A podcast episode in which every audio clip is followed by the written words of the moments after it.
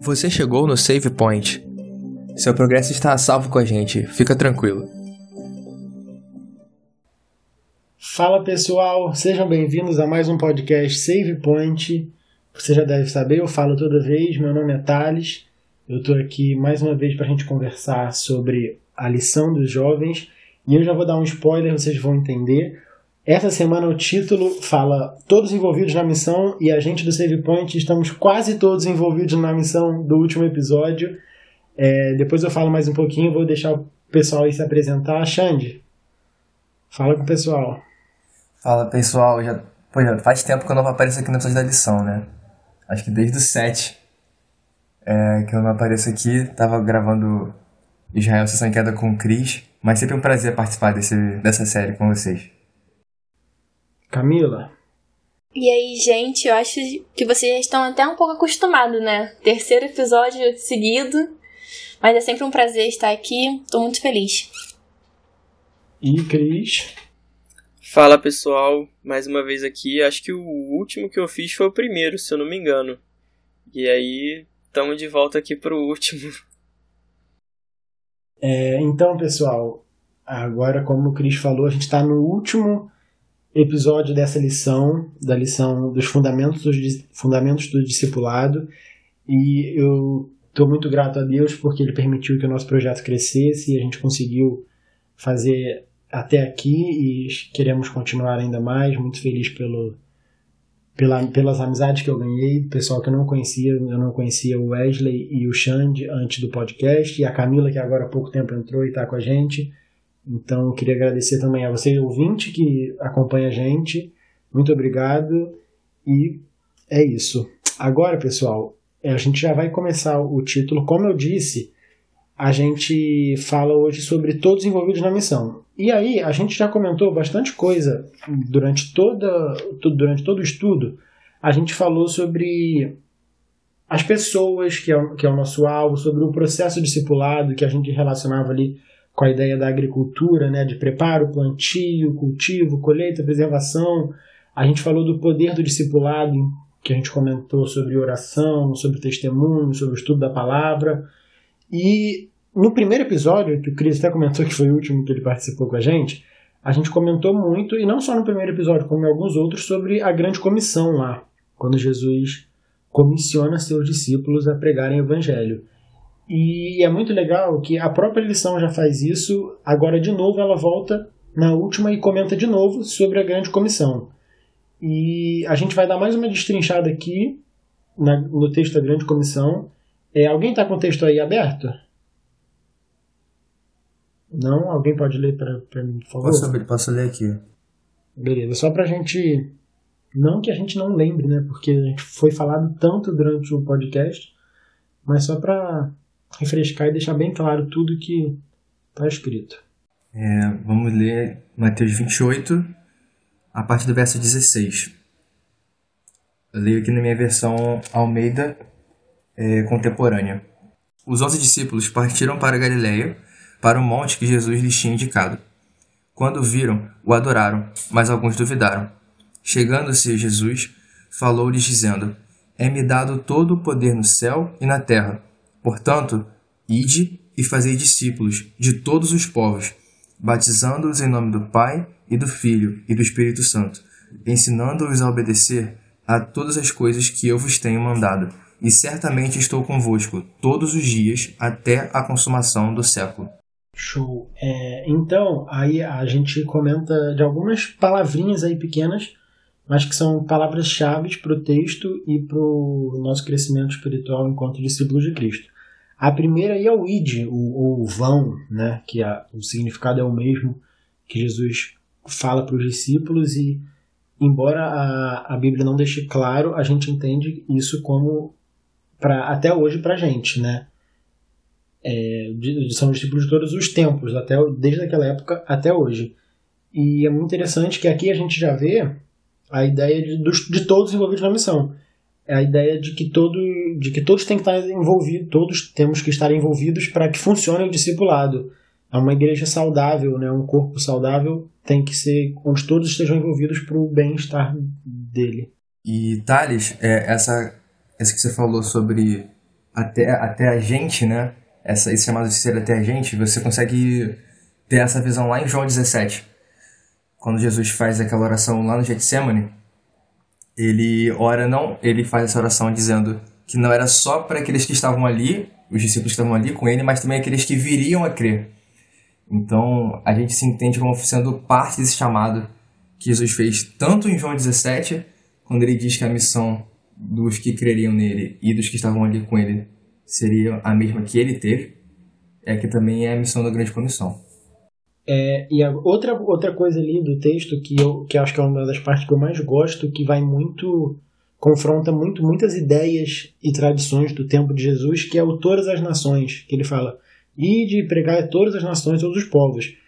É, na, naquele tempo, né, a gente sabe o, o quão o povo judeu acreditava que eles eram um povo escolhido e apenas eles, e que o evangelho não cabia a mais nenhuma nação, nenhum povo. Então, isso aqui, Jesus veio para expandir ainda mais essa ideia. A gente vai comentar mais para frente a importância de Jesus na expansão do evangelho e da, do entendimento do evangelho. E uma das coisas que a, a grande comissão já deixa claro é essa, que assim, cara, o evangelho é para todo mundo, vai e prega para todas as nações. A gente vê na Bíblia, né, vários lugares e diversos continentes que foram é, que o cristianismo chegou por causa disso aqui, basicamente. Não vou dar muito spoiler porque a gente vai comentar isso mais para frente.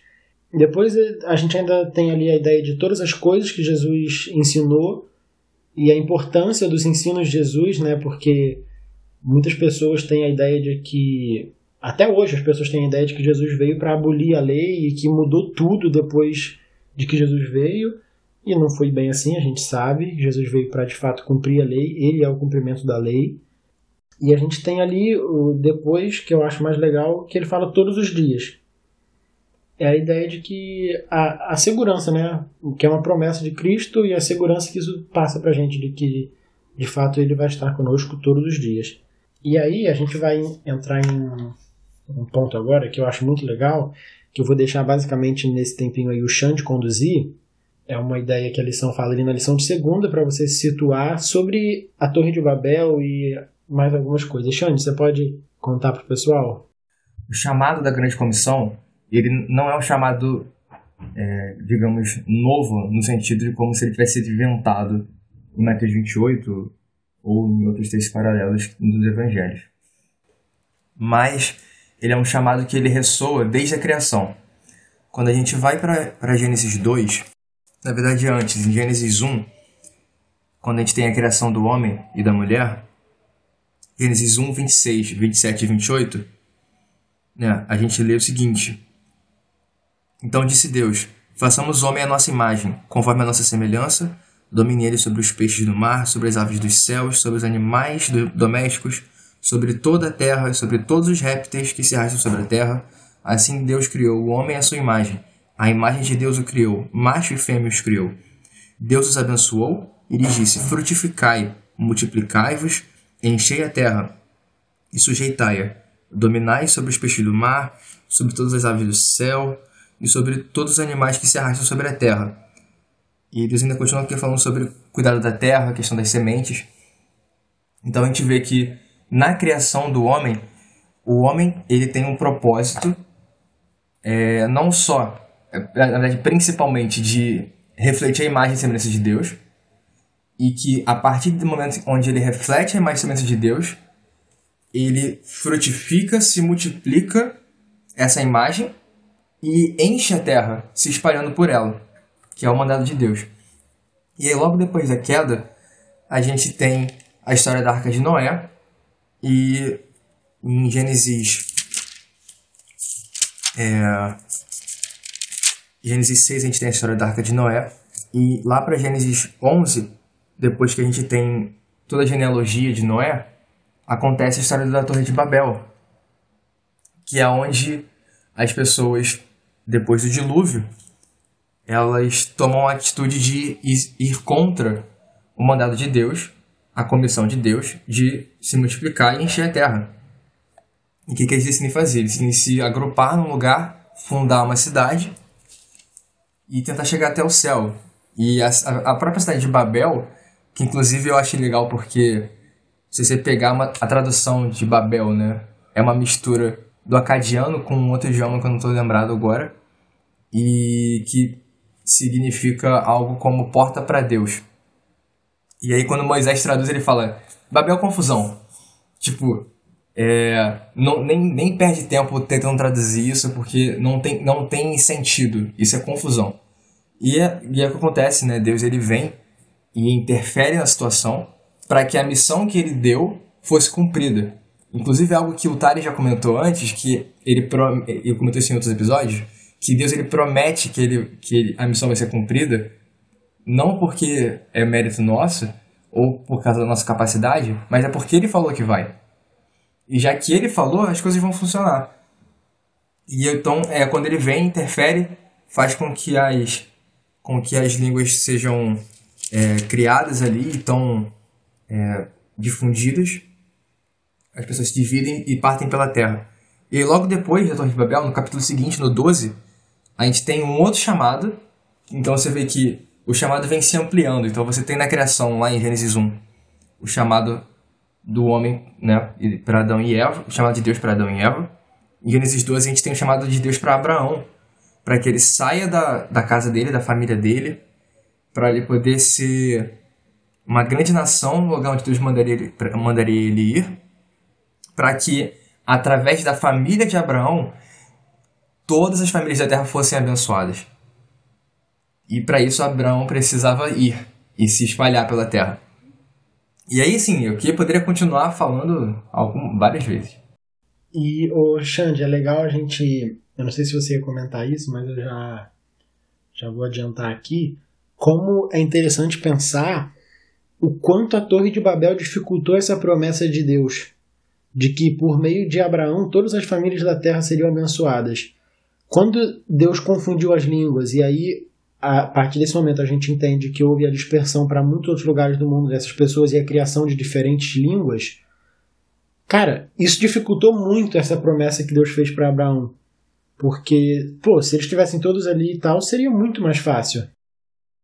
É, e tem um outro detalhe nisso também, é que você não tinha ainda escrita.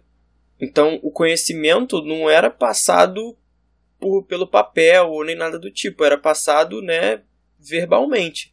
Então, quando você tem essa confusão da linguagem, é muito difícil também você passar ensinamento, né? Então, assim, os povos que ali se separaram, logo depois, você imagina, fica muito mais complicado você falar de Deus ou passar tudo o que quem Deus é com, com essa linguagem comprometida quando, ao, quando isso era passado de forma verbal, né? E não, não existia escrita na época. Então você tem mais essa complicação também. Thales, sem contar também é, que a partir que separou, criou outras línguas, a gente cria também outros costumes, outras cultura. Então, além de ficar difícil por não ter algo escrito, ser algo totalmente verbal, dificulta ainda mais a gente passar essa barreira cultural. Porque quando a gente cria um costume, é difícil a gente chegar para outra pessoa e falar assim: olha, acho que não é bem assim. Então tem todo esse, além de não ter, além de ter confundido, depois não ter escrita e mais essas, essas barreiras culturais que vão se criando, dificultou bastante assim para Deus nada é impossível, né? Mas deu uma, deu uma dificultada ali no objetivo. É muito interessante a gente pensar que a, a obra de Satanás, talvez, ele, eu imagino que ele deve, deve ter comemorado quando isso aconteceu. Que ele falou, cara, agora eu confundi essa galera de verdade. Porque com nova língua, com novos costumes, até mesmo é, regiões diferentes que as pessoas estavam habitando geram costumes diferentes. E, a, de fato, a garantir a integridade da palavra, da, da lei de Deus, do, do evangelho, enfim, né, da a época, é muito difícil com isso tudo. E a gente vê é, a escrita surgindo depois em, teoricamente, assim, hoje acredita-se em três origens da escrita em diferentes regiões do mundo e como isso, tudo isso complicou muito a promessa de, de Deus. Porque assim, se todo mundo falasse a mesma língua, iam criar uma escrita e isso ia ser muito mais fácil. E a gente vê depois é, origens para escrita, por exemplo, os sumérios na China e aqui na América. E aí tudo diferente complicou muito. Mas aí, Xande, tem um plot twist no final, né? É, e assim, eu acho também interessante a gente ver que esse chamado ele vai. Ele também implica, como a gente falou, numa ação do próprio Deus. Então, por exemplo, quando o povo fica cativo no Egito, o povo não está cumprindo seu propósito de se espalhar pela terra. Então, o que, que Deus faz? Ele desce e liberta o povo para poder cumprir o propósito que o povo dele tinha. E aí, ele vem e liberta o povo, não só para o povo deixar de ser livre, pra, até porque a gente, a gente já falou aqui outras vezes também no, na série de Israel, que Deus não suporta a opressão. Então, Deus vem e ele acaba com, com a opressão do Egito, liberta o povo para o povo cumprir o seu propósito. E isso você vai ver Deuteronômio, isso bem mais esmiuçado, Moisés com essa, essa, essa promessa de Deus de que o povo ele tinha um propósito maior do que simplesmente existir. Não, eles não tinham um fim em si mesmo. Eles tinham um propósito de ser luz para os outros povos. E isso vai passando não só para o povo ali na época dos juízes, mas também na época da monarquia de Israel, que a gente falou na série de Israel, é, Ascensão e Queda. Inclusive, e mesmo, ouçam. Inclusive, é, exatamente, a gente já acabou a série, então dá para maratonar aí. É... Então você vê que ao longo da história, Deus sempre esteve presente e agindo para que a missão que ele tinha dado para o ser humano, e aqui a gente não está falando nem de igreja, cara, porque a missão é de Adão e Eva, antes inclusive de existirem denominações religiosas. Então é uma missão que ela ultrapassa qualquer tipo de muro de igreja que exista. Que inclusive dá até para ir mais longe, cara. Porque se você vê é, a época que Isaías escreve, o povo estava na iminência de ser cativo na Babilônia, Deus fala que ele também tem uma promessa lá em é, Isaías 19, a partir do, do verso 23, ele falando do, do verso, verso 21. É, de, o Senhor se dará a conhecer ao Egito, e os egípcios conhecerão o Senhor naquele dia. Eles o adorarão com sacrifícios e ofertas farão votos ao Senhor e os cumprirão. No 23. Naquele dia haverá estrada do Egito até a Assíria. Os assírios virão ao Egito, os egípcios irão à Assíria. Os egípcios adorarão com os assírios ao Senhor. Naquele dia Israel será o terceiro, com os egípcios e os assírios, uma bênção no meio da terra. O Senhor dos exércitos os abençoará, dizendo: Bendito seja o Egito, meu povo, a Assíria, obra de minhas mãos, e Israel, a minha herança. Então, você vê que o chamado não era nem mais só para Israel, mas para que não só Israel fosse Israel, mas para que a Síria fosse Israel, para que o Egito fosse Israel no sentido de ser, né, na palavra mesmo, Israel, aquele que depende de Deus. E ser alguém que vai cumprir o propósito. E aí esse chamado que é cumprido inclusive no exílio, e aí Deus traz o povo de volta. E aí, no meio da, dessa confusão com Romano e tudo, já ali já na época dos evangelhos, Jesus ele traz à tona essa missão que vem desde o começo da história e ele amplia esse significado para todo mundo. É, e aí, cara, assim, a gente vê só para terminar a história da Torre de Babel, para a gente ir pro próximo ponto, a gente viu quão, quão difícil ficou se cumprir a promessa de que todas as famílias seriam abençoadas. E a gente vê depois lá o que é muito legal, quando Jesus comissiona os discípulos a irem a todo mundo e a gente vê no Pentecostes que o Espírito Santo capacitou os discípulos a falarem línguas diferentes e, e isso possibilitaria que eles tivessem tivesse contato com outros povos e conhecessem a língua desses povos e para falar de Cristo para esses povos. Então a gente vê assim, o que complicou lá atrás foi resolvido aqui. Só é interessante a gente comentar isso. Tem um detalhe interessante nisso também, é porque o Pentecostes, na verdade, era uma festa que acontecia quando vários judeus de vários lugares do mundo se reuniam no mesmo lugar lá, né, para poder festejar. Então, assim, naquele momento ali, você tinha gente de tudo quanto era lugar falando uma língua diferente. E, então, quando Deus, né, faz o Espírito Santo descer dessa forma e, as, e os discípulos conseguem falar né, e todo mundo se entende na sua linguagem, o que, que acontece? Essas pessoas voltam com a informação limpa porque elas ouviram diretamente né, da fonte ali que eram os discípulos naquele momento, que tinham vivido com Jesus, então você tem menos é, telefone sem fio, né? E aí, quando essas pessoas voltam para os seus lugares, elas passam essa informação limpa, né, no seu idioma. Então, você vê como que realmente foi um, os discípulos não precisaram ir para cada canto, né, do mundo da época, não. Cada pessoa que estava ali presente conseguiu voltar e passar esse conhecimento adiante. Uma coisa que o Xande comentou é de que a ideia de que a grande comissão em Mateus não foi pontual na Bíblia. Foi, uh, foi tudo. Deus fez um, um script muito bom para a Bíblia. Que desde Adão e Eva a gente viu isso e, como ele comentou ali, a ideia de que a gente comentou no início, de todos os povos e todas as nações, quando ele, ele, ele leu aquele texto, que Deus falava de, da Babilônia, do Egito, que ele queria que todos esses povos fossem Israel, a gente vê a ideia de que Jesus falou lá em Mateus, então a gente vê como de fato Jesus veio para expandir o nosso chamado e o, o discipulado. E isso até hoje para gente. Como o Xande falou, o povo de Israel estava ali para ser luz, para cumprir a promessa deles. E quando eles estavam, por exemplo, cativos, eles não estavam, no Egito, eles não estavam de fato cumprindo a promessa deles.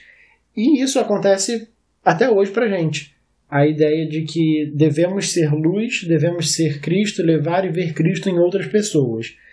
E aí eu queria perguntar para vocês, quem quiser, todos, todos, podem responder, quem quiser responder primeiro responde, é, a, a importância disso, de de fato a gente levar a palavra e de expandir para a igreja. Para o pessoal, a gente já comentou muito no sentido pessoal, na questão relacional, a gente comentou muito sobre isso, mas assim, no sentido mais coletivo de igreja, qual a importância de, do, do, processo discipulado da gente expandir e trazer mais pessoas para a fé em Cristo? Bom, é, eu acho que começa justamente assim, no que a gente leu lá da grande comissão, né? Quando Jesus fala, né, tipo, ide e fazer igrejas. Só que não, ele não fala isso, né? Ele fala fazer discípulos. Então, assim, o, a gente não tem tempo aqui para dizer o que, que é ser discípulo, mas resumindo, né, que é ser aprendiz, é ser seguidor de Cristo. Então, quando ele fala isso pra gente, é para assim, olha, aprendam de mim, aprendam quem eu sou. E isso não acaba nunca. Então, assim, é, um, é algo que você vai estar tá sempre fazendo. Para quê? Para que cada, e eu acredito muito nisso, que cada pessoa no mundo revela uma porcentagem muito pequena de quem Deus é. Porque como Deus é infinito, então assim, em cada um ele se revela de uma forma diferente. Então por isso que existem diversas pessoas no mundo diferentes, porque cada uma delas traz um traço da personalidade de Deus. Então eu entendo isso dessa forma, né, de você tá sempre fazendo algo para você não ficar parado, né? Porque a gente aprender de Deus e de Jesus, de quem ele é, é algo que, por ele ser infinito, não acaba nunca. E Cris, você comentou um negócio aí que realmente não dá pra gente destrinchar o que é ser discípulo, mas e aí, seguindo já na ideia da igreja, do discípulo, é, a gente, em tese, não teria nem que se preocupar com a questão da igreja quando de fato entendêssemos o que é ser discípulos, né? A partir do momento que a gente entende, busca e tenta ser discípulos de fato, a questão igrejística flui naturalmente da melhor forma que tem que fluir.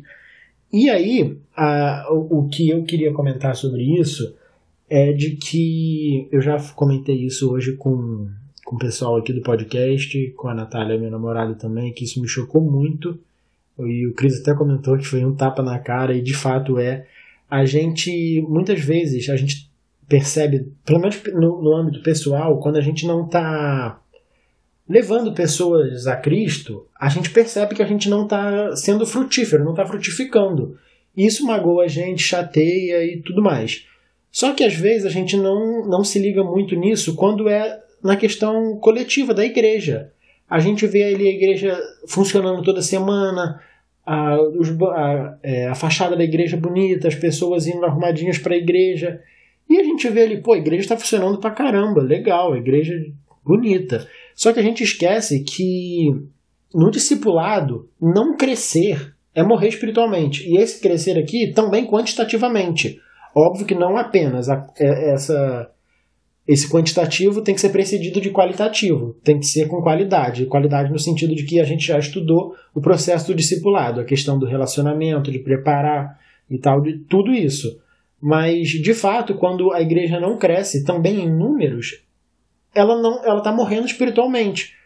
Porque a gente entende muito que retroceder é ir perdendo. Mas não ir acrescentando também é perder. E isso foi um choque muito grande para mim hoje. Eu fiquei pensando muito sobre isso. Sabe, Thales, e eu acho uma coisa interessante que às vezes a gente não se coloca no lugar da liderança. Às vezes, por exemplo, eu não tenho um cargo na igreja. Então, eu não. Eu olho a igreja e vejo, ah, ok, meus amigos, as pessoas com quem eu tenho um certo contato estão aqui, então tá tudo bem. Só que não é isso, né? É, a nossa igreja tem um livro de, de pessoas que não estão mais indo tal, tipo meio que desativadas. E era algo que eu não sabia até, sei lá, dois, três meses atrás. E é algo que a gente não se coloca para fazer, se prontificar. E principalmente em igreja grande, a gente não conhece todo mundo, a gente não sabe quem é todo mundo. Então, se deixou de vir um ou dois, a gente não sabe dizer. Eu acho que é por isso que a gente já veio frisando aqui várias vezes o quão importante é sentar à mesa, né? Como Cristo fez. Porque a gente cria uma, um vínculo e não apenas na nossa bolha ali, na nossa. com a gente com pessoas que a gente já conhece. É sair e, tipo assim, conhecer mais. E não apenas falar, ah, prazer, seja bem-vindo, mas de fato dar continuidade.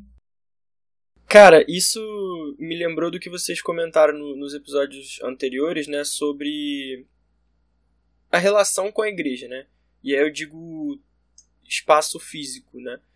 Porque assim, a igreja ali, ela tem um papel que e a lição fala sobre isso de treinar pescadores de gente. Então, assim, a gente tem que prestar bastante atenção nessa relação com a igreja, se ela tá. Primeiro que a lição fala, né? Tipo, se ela continua igual ao que ela já era. E isso foi o tapa na minha cara, porque eu pensei assim, cara, será que a gente tá fazendo a mesma coisa e tá chegando aos mesmos resultados há muito tempo já? Será que não tá na hora da gente mudar, fazer alguma coisa diferente? E aí esse algo diferente é que a gente pare de ser só consumidor de algo, de ir lá e ouvir algum sermão e aí chega lá, você abraça seu irmão e acabou e vai para casa e você vive mais uma semana como você sempre viveu. A ideia é você chegar lá, orar com seus irmãos, compartilhar experiências, ouvir o ensinamento, estudar a Bíblia e você sair dali para testemunhar.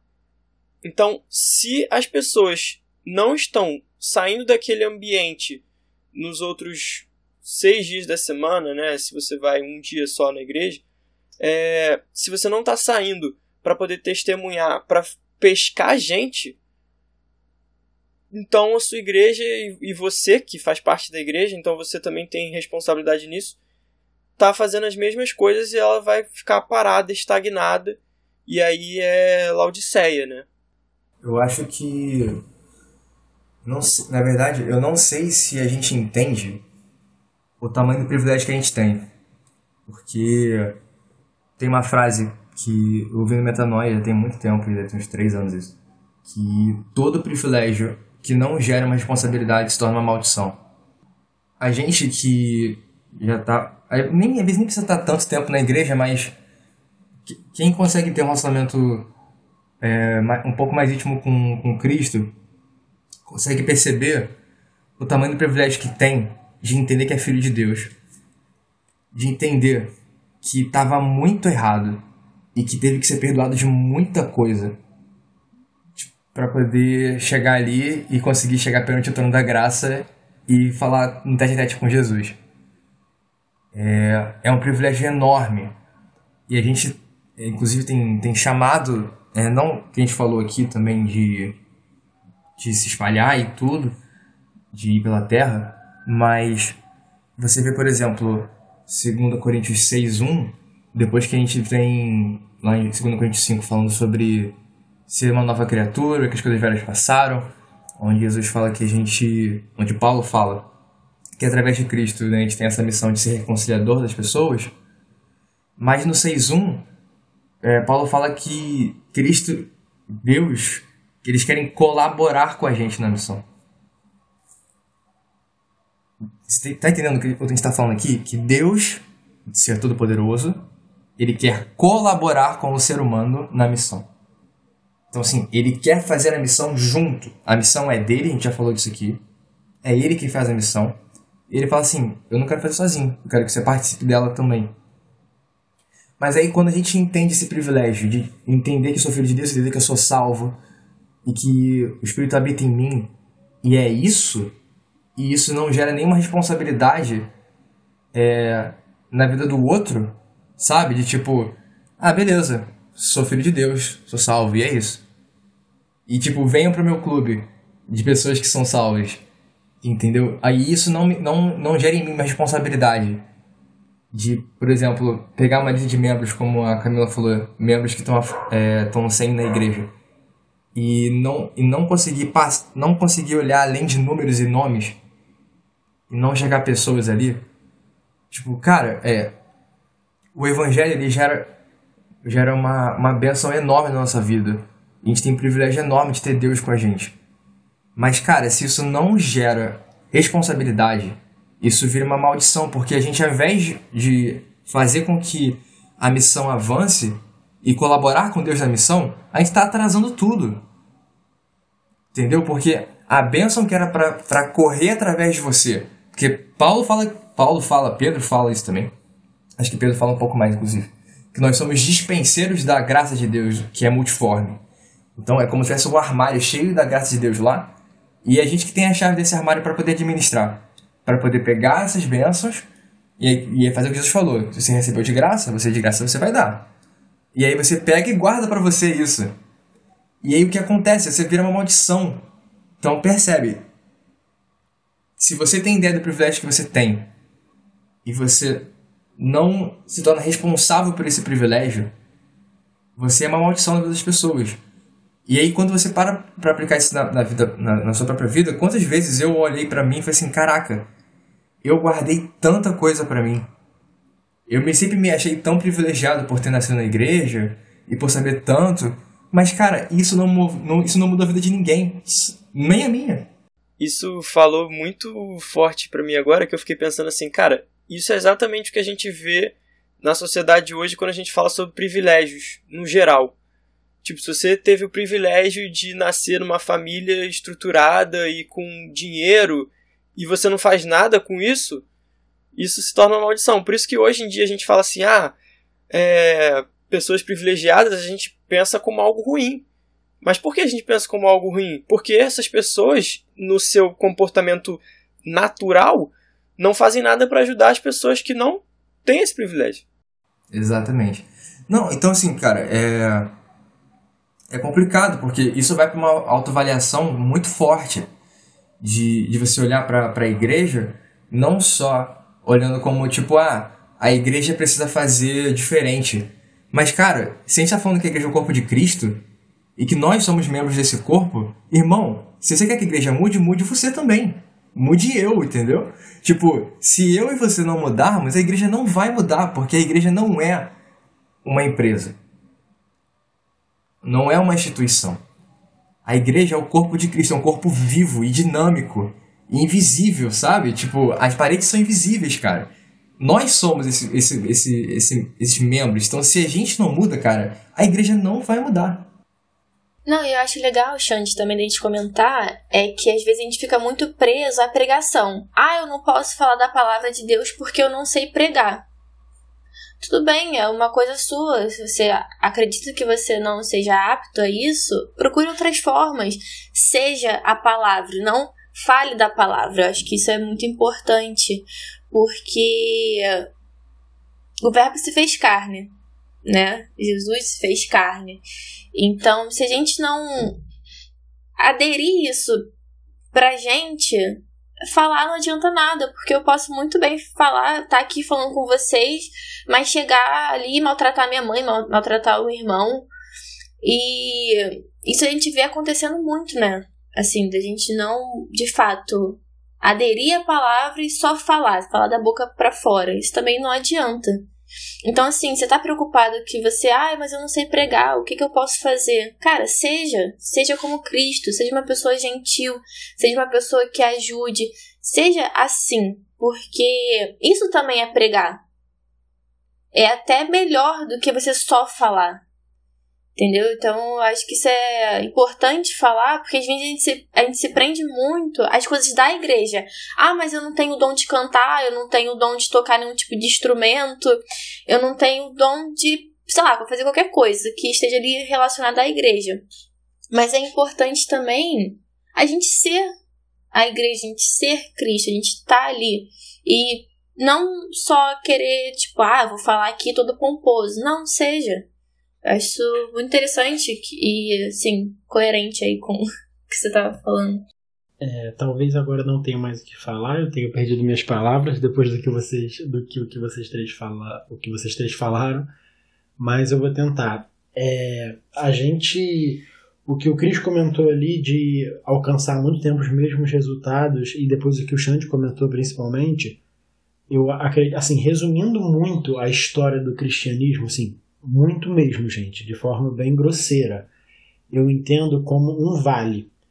É, nem primeiros décadas, primeiros anos do, da igreja cristã, principalmente ali no período da que Roma estava oprimindo a igreja, houve uma expansão muito grande do cristianismo e depois eu entendo como que houve um vale, salvo algumas é, alguns avivamentos específicos que aconteceram. A gente a gente conhece muitos avivamentos ali, principalmente na Europa, na parte oeste da Europa tem alguns avivamentos que aconteceram no povo de Deus bem famosos, mas assim, aí então no, lá com os discípulos estava lá em cima expandindo pra caramba, então a gente estava em um padrão missional de igreja e depois eu percebo que isso foi diminuindo muito e assim e a gente chegou num padrão muito litúrgico de igreja, que é o que o Cris falou.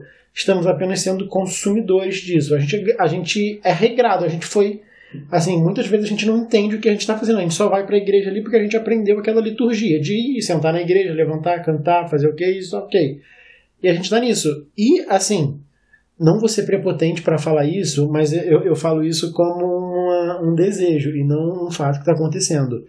A volta desse padrão missional, que a gente sabe que de fato vai acontecer, a Bíblia diz isso, então eu não estou inventando aqui, a Bíblia fala que nos últimos tempos o evangelho vai se expandir bastante então eu entendo assim como a o começo da caminhada de sair do vale, que eu acho que é o que a gente percebe muito hoje.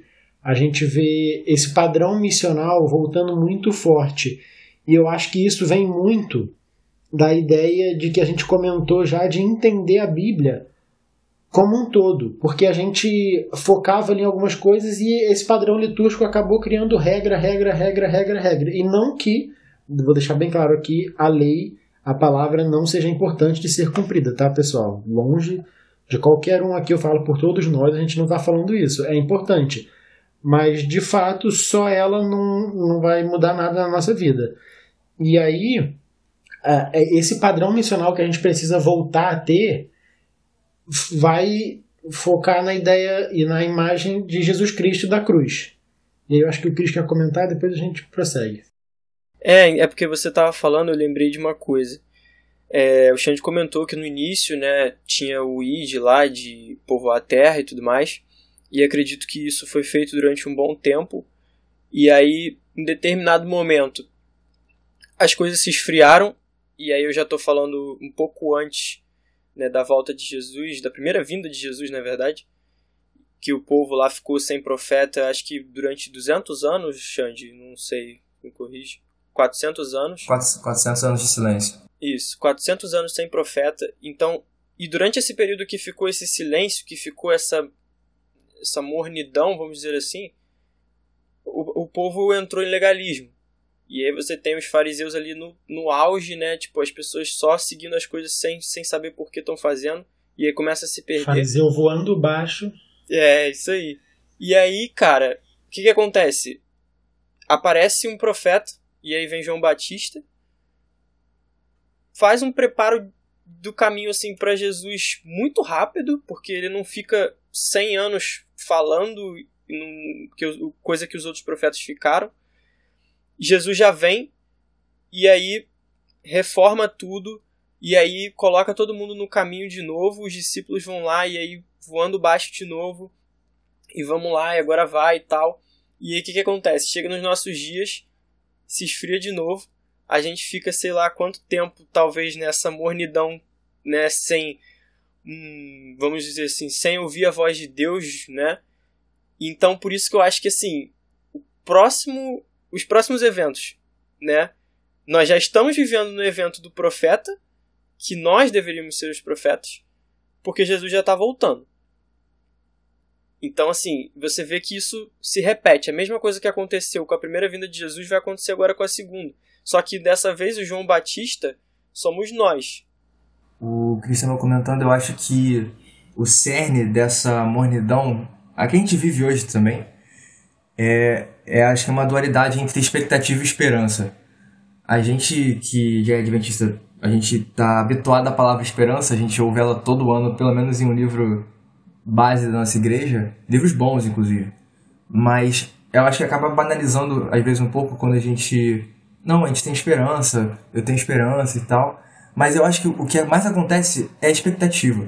Porque na expectativa você só você espera que algo aconteça enquanto você está ali parado. Sendo que eu estava ouvindo o Edson Nunes falando mais cedo, é, eu até anotei a frase, que é uma frase do livro The, Anthropo the Anthropology of the Future, que é o seguinte: esperança é perseguir a materialização de uma outra realidade. Então, a expectativa, você fica parado esperando aquilo acontecer. Enquanto na esperança, não é só você ficar parado esperando alguma, alguma coisa acontecer, mas é você perseguir essa realidade que ainda não existe. Mas você começa é, a caminhar no, no sentido de ma materializar essa realidade que você quer trazer para a sua realidade. É trazer o então, reino, né? Exatamente. Então, às vezes a gente fica, não, o reino, o reino, o reino vai vir. Mas Jesus fala, o reino já tá, o reino já chegou. O reino está no meio de vocês. Então, tipo, às vezes a gente fica na, na expectativa. Não, o Espírito Santo vai descer e vai vir um novo Pentecostes e aí a missão vai ser concluída. Cara, o Espírito Santo já está aqui. O Espírito Santo já veio, ele está no meio de nós, está disponível, entende? E a gente está falando, quando a gente fala de esperança, cara, é, não é só eu esperar Jesus voltar, mas eu assim, cara, eu quero viver num mundo onde Jesus está nele. Então, eu preciso viver nele hoje, não é esperar ele chegar para poder viver com ele. Tem que viver com ele hoje. É, é aquela música do Arautos, né? Do céu é Jesus. Então, assim, é, é viver a nossa realidade de hoje como a gente espera que seja a realidade com Jesus vindo. É, eu acho que talvez um, o cerne dessa monidão seja isso. É a gente ter uma igreja que ela é expectante, não esperançosa. Uma igreja que ela vive na expectativa da mudança, ao invés de ela, de ela viver na esperança da mudança e agir em prol dessa mudança. E aí vira espectadora. Exatamente. E consumidores, como a gente falou antes, né? E outra coisa muito interessante que o Xande já colocou de, novamente muito bem, a ideia da, do Pentecoste, da chuva serôdia, que a gente já, estão, já está caindo gotas da chuva serôdia, e a, gente, a questão do Espírito Santo e de Jesus, né, que a gente já vai caminhando para o nosso final aqui, porque senão vai ficar muito extenso, a ideia de que ser usado pelo Espírito Santo. E muitas vezes, a lição até comenta isso, que eu acho que eu vou até ler o texto, que é de Ellen White, que é muito bom, que comenta assim: Não podemos usar o Espírito Santo, é ele quem deve nos usar. No entanto, muitos não querem se submeter para ser guiados. Querem dirigir a si mesmos. É por isso que não recebem o dom celestial. O Espírito é concedido apenas àqueles que esperam humildemente em Deus, que estão atentos à sua guia e graça. E foi o que a Camila falou, né? A gente é muito mais cômodo, de fato, a gente dar desculpa. Falar, ah, eu não sei pregar. Só que a gente não, tipo, ah, eu não sei pregar, mas Deus, me usa porque eu quero fazer outra coisa. Eu falar, eu não sei pregar, eu queria pregar, não vou poder fazer nada. Eu, eu quero ditar o que o Espírito Santo vai fazer na minha vida. E né, a gente tá invertendo a lógica bizarramente, porque quem sou eu para saber o que eu quero fazer da minha vida, né? E Thales, é engraçado porque às vezes a gente ora e fala assim, Deus, me usa. Aí quando a gente recebe o chamado, a gente fala, ah, não quero isso ah, não. É pra, porque... é pra ser usado agora? porque não é isso que eu quero. Vou fazer que nem Jonas. Vou pro lado oposto. E às vezes a gente faz muito isso. A gente pede a graça, a gente fala que tá disposto, a gente recebe a graça e na hora de assumir de fato a responsabilidade que o Xande muito bem comentou, a gente deixa passar. A gente fala, ah, eu acho que eu não tô pronto. E eu já comentei isso aqui antes em outros, em outros podcasts, que a gente nunca tá de fato pronto. A gente não é perfeito, a gente não é Deus, então a gente nunca vai estar no nosso 100%. Então a gente tem que ir e pedir a Deus para de fato usar e de fato aceitar ser usado. Porque aí acho, que tá a maior dificuldade, é você aceitar receber ordens que talvez não seja exatamente aquilo que você estava esperando ou queria para aquele momento. E tudo isso que a gente comentou é, nesse episódio e durante tudo, mas principalmente agora que a Camila falou também, é, é, questão de. Eu esqueci a palavra, eu vou lembrar. Da gente, do que a gente absorve do que a gente está contemplando. lembrei o verbo que eu queria contemplar. É a questão da contemplação. E para a gente dar a moral para a lição, o texto, não para a lição, né? Mas para o texto que a lição fala, lá em Colossenses, a gente vê essa ideia de, de contemplação muito clara. Eu vou ler para vocês aqui, Colossenses 1, eu vou ler do 15 até o 20, que fala assim: Quando olhamos para o Filho, vemos o Deus invisível. Olhamos para o Filho e vemos o propósito original de Deus em toda a criação Pois tudo, absolutamente tudo, acima e abaixo, visível e invisível, e todas as hierarquias dos anjos, tudo começou nele e nele encontra propósito. Ele estava lá antes que tudo viesse à existência, e ele tudo mantém até o presente momento. E no que diz respeito à igreja, ele organiza e a mantém unida, assim como a cabeça dirige o corpo.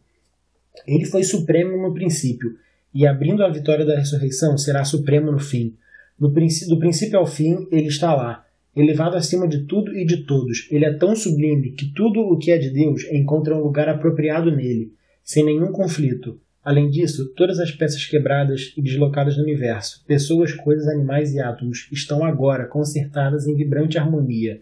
Tudo por causa de sua morte, de seu sangue derramado na cruz.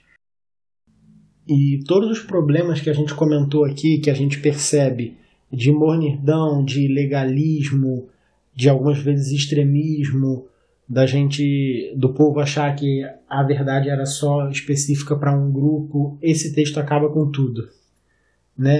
A, a palavra que fala que tudo começou nele e nele encontra propósito, desde a criação. E a gente vê, né, isso, esse texto confirma mais uma vez a ideia do, do chamado, que não, não foi só na grande comissão, foi desde Adão e Eva e é nos feito até hoje. E a gente vê, de novo, em Apocalipse, do primeiro ao último capítulo de Apocalipse, é centrado na ideia de que o Cordeiro de Deus veio para salvar o mundo. E a gente vê a consumação de tudo lá em Apocalipse 22, de fato, quando a história vai ser terminada, o spoiler do fim do mundo vai acontecer. Mas, assim, não tem como a gente separar qualquer coisa do Evangelho da, da figura de Cristo e do sacrifício que ele fez por nós.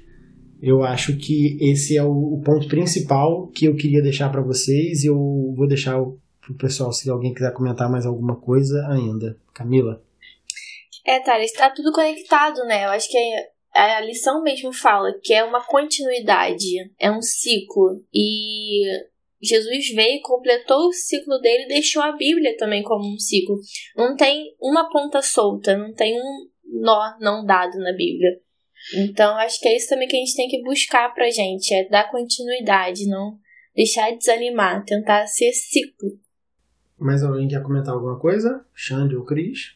É, só essa parte, frisar essa última parte do que eu falei, né, que assim, se a gente entendesse de fato de que nós somos os profetas dos últimos dias, nós somos o profeta né, do último, dos últimos dias, o Elias esperado né, do final mesmo, cara, a gente ia lidar com tudo isso de uma forma muito diferente. Até porque a gente sabe o que, que acontece quando o profeta rejeita, né? Aconteceu isso com Jonas. Ô, Cris. E... Oi. Mas é muito legal que a gente também sabe o que acontece quando o profeta aceita o chamado, e mesmo assim a gente muitas vezes não aceita o chamado, né? Interessante. Sim. Não, que então, é muito cômodo a gente ficar na nossa.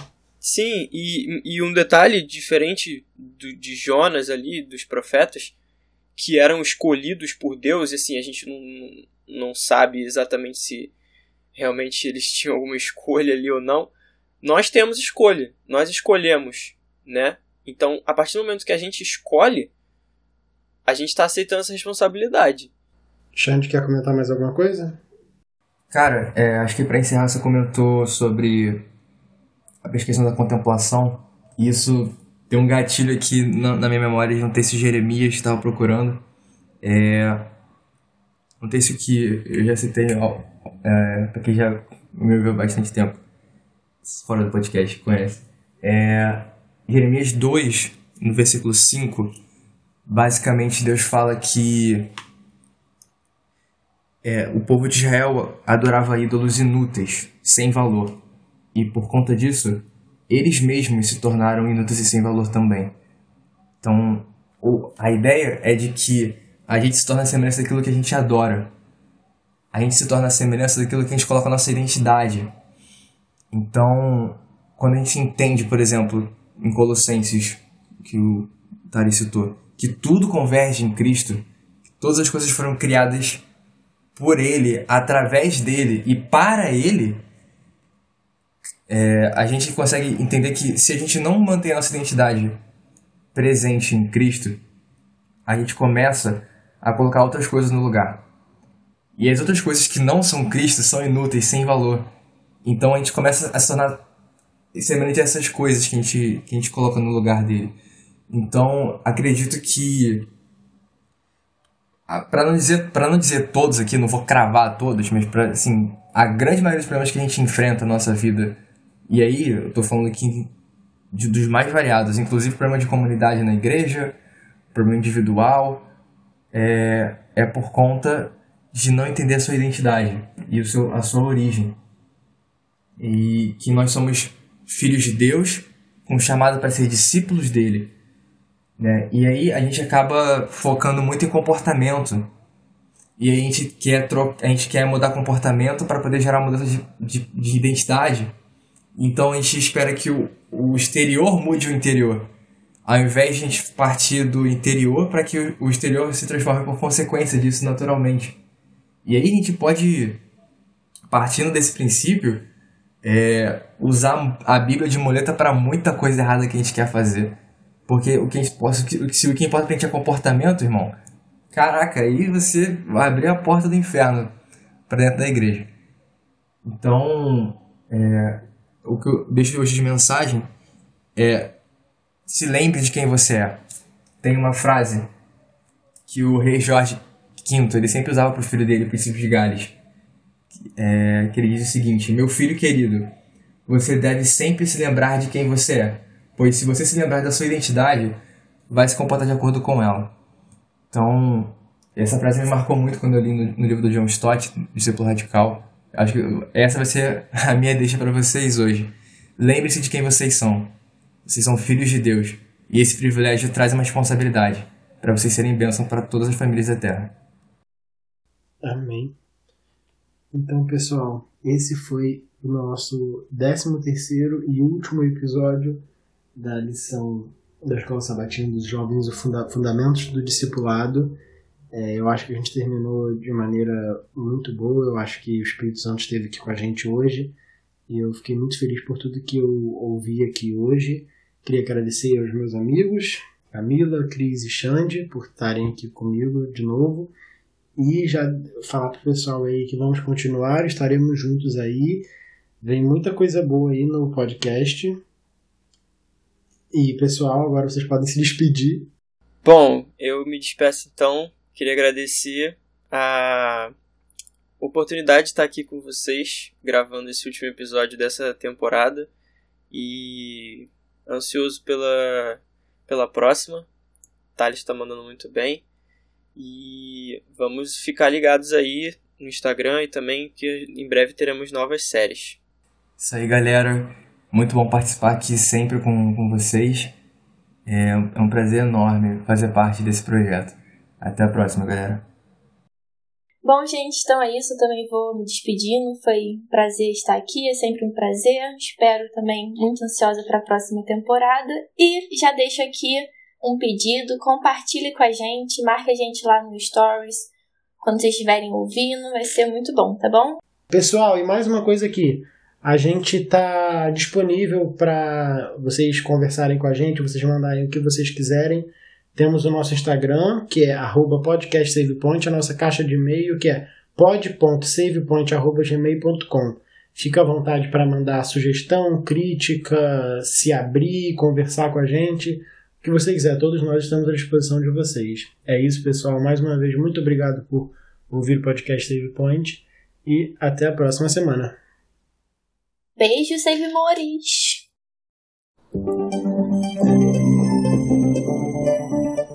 Você ouviu o Save Point.